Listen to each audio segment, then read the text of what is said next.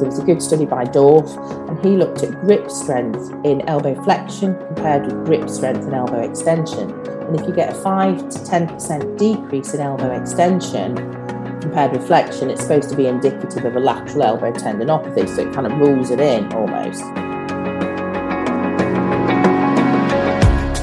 Elbow pain can be persistent and tricky in the clinic. So today we have Val Jones. She's a physiotherapist of 20 years. She's been recognized by the British Elbow and Shoulder Society as well as the European Society for Elbow and Shoulder Rehab. She's also published on several articles. Well, today Val took us through some really unique assessments, particularly distinguishing whether it is an acute or a more chronic and persistent elbow, and that that second type is actually more common than we think then she walked us through how she might treat those two separate conditions differently. Val has also done a masterclass, which we're going to put in the show notes, and uh, you can try that for free. This was a really great, insightful episode, taking our rehab of the elbow to the next level. Please enjoy this one. My name is Michael Risk, and this is Physio Explained.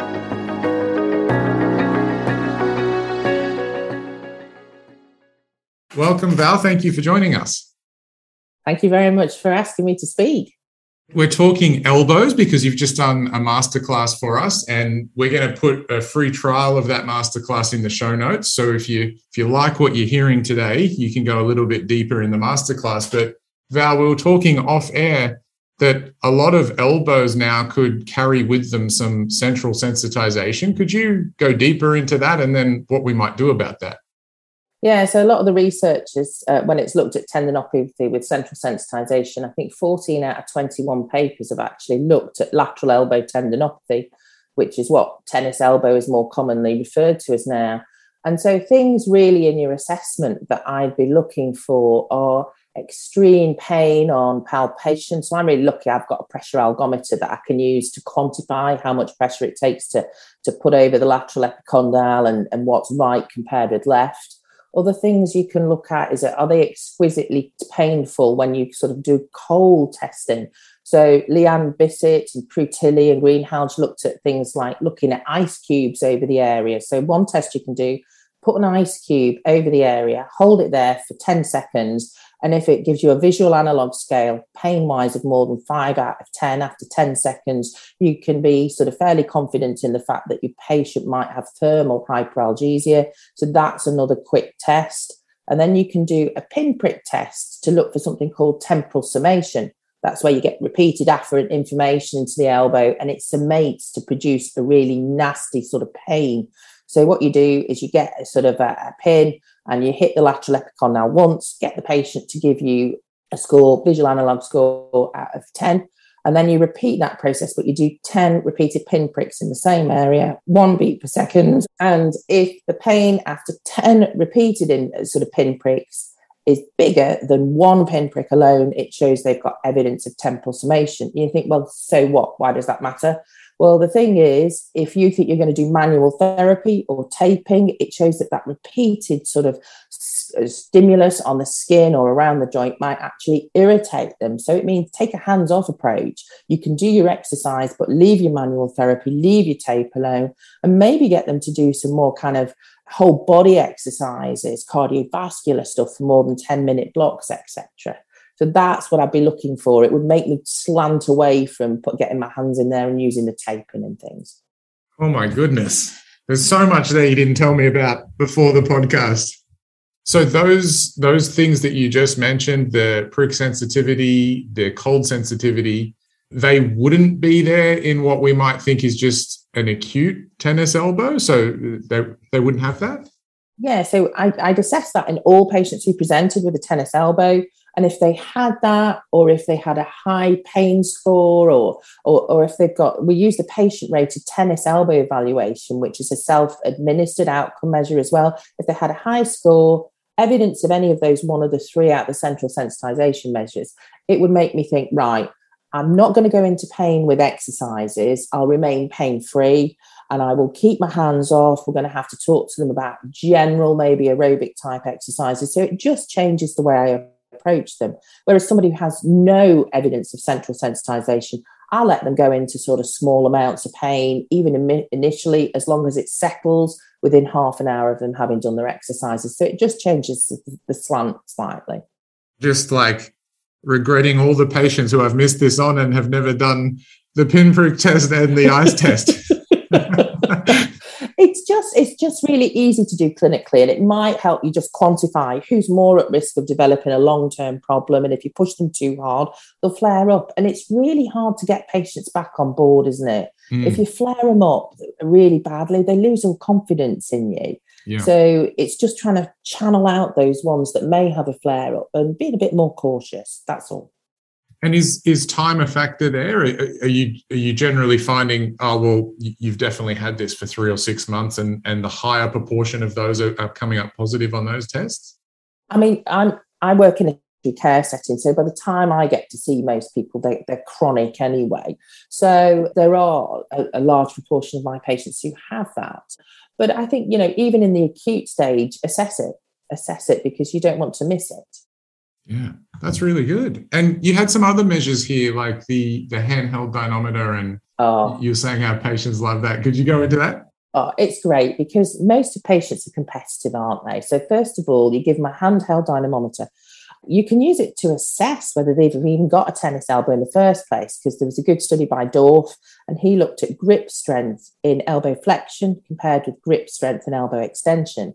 And if you get a 5 to 10% decrease in elbow extension compared with flexion, it's supposed to be indicative of a lateral elbow tendinopathy. So it kind of rules it in almost. Um, so, and that's supposed to be, you know, highly specific, sensitive, etc. Because when you extend the elbow, it compresses the tendon as, as well as loads it. So you can use it in your assessment, but then also that pain-free grip strength is really reliable, sensitive to change over time. So it's really great outcome measure. And you can also look at normative data and say to your patient, look, you work in construction, you should, as a male, have be able to grip 60, 70 kilograms easily, and you can't. You can only grip 40. So you're not as strong as you think you are. Maybe you're not job fit. So that's why we need to do the loading program with you to make you your tendons able to tolerate load more comfortably. And you can watch progression over time, and they love it it's, it's just a bit of competition and they really engage with it. And yeah, I want to beat last time scores. Brilliant. Yeah. Get that thing out. Get that grippy thing out. So it's, it's great. It's good.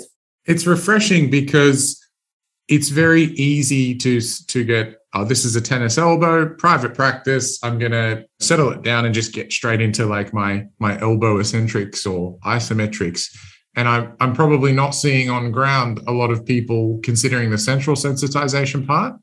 So this is really refreshing that you're giving some different assessment measures that might guide our treatment a little bit more specifically than just loading it up. Yeah. We'll just touch on the acute before we I want to go deeper on central. What's your treatment approach at the moment with with an acute tennis elbow who don't have some of those central sensitization markers?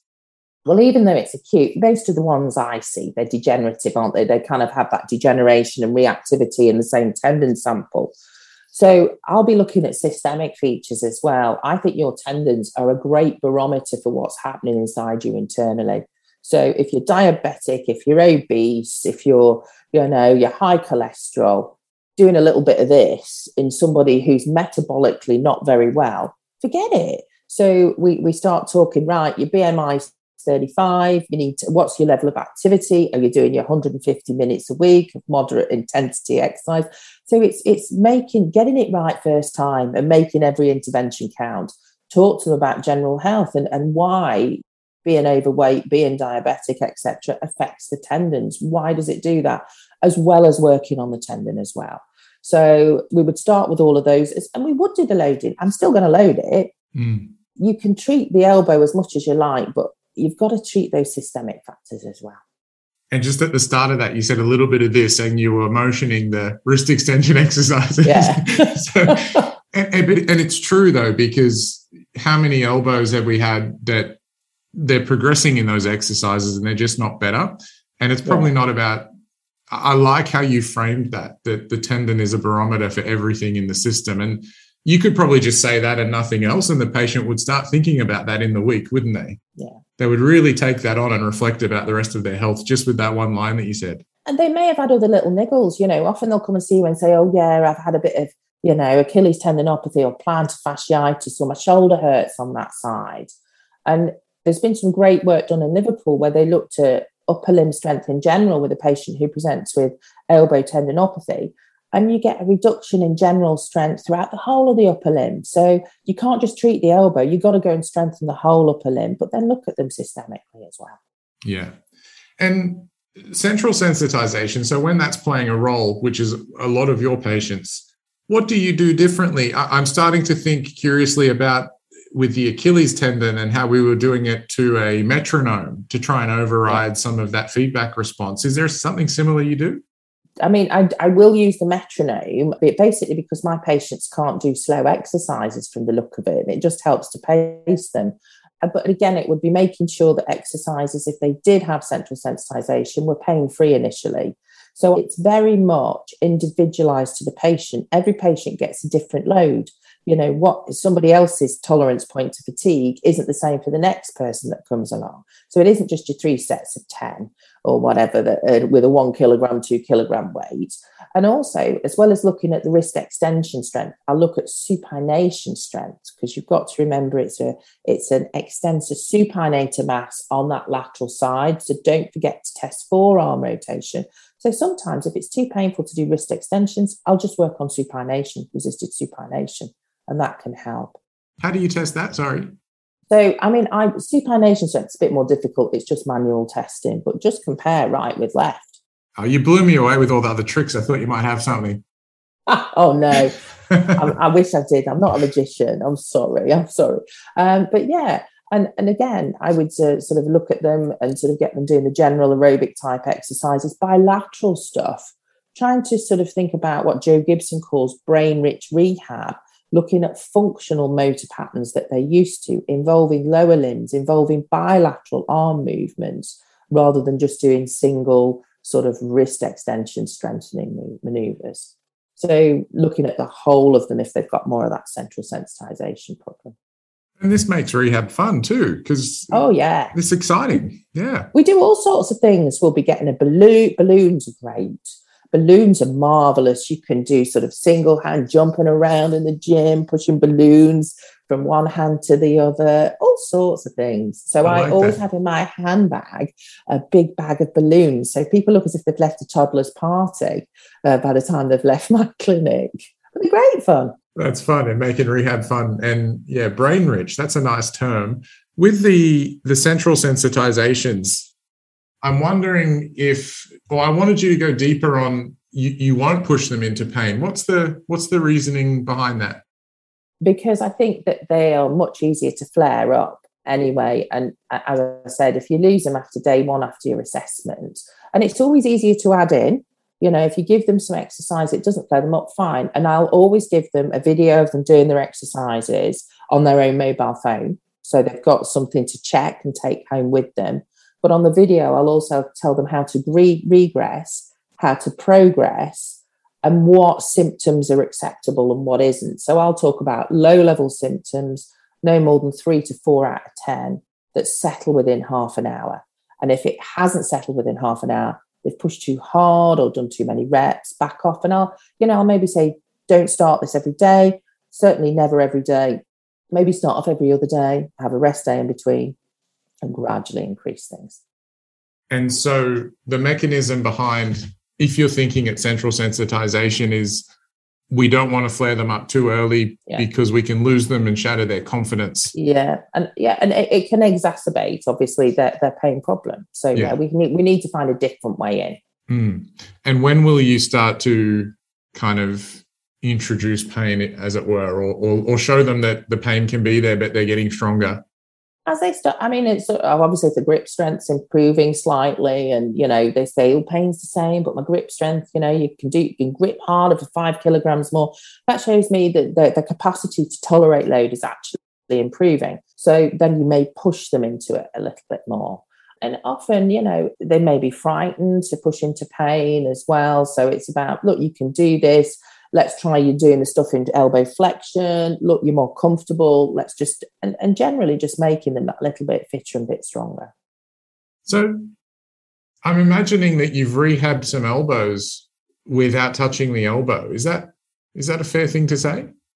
Yeah, I mean, it, some patients I, I don't will do general exercises, and I'll give them sort of upper limb exercises. Some patients may improve with the MWMs, but you know, often I'll, I'll not touch the elbow. We're, just sort of making them fitter, making them stronger, making them systemically better. Yeah. What treatments have you have you found help ar- around the shoulder and neck? Is that just I'm going to do some general strengthening on the shoulder whilst I'm waiting for that elbow to settle? And you mentioned MWMs at the neck.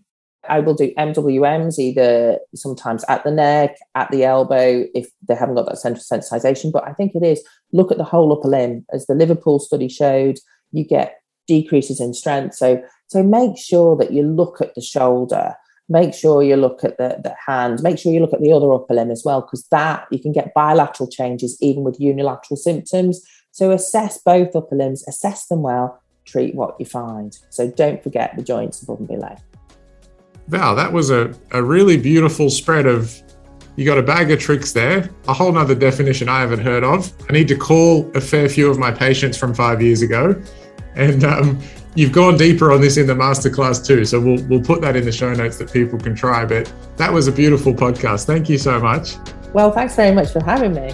Thank you for coming on. I'll talk to you soon.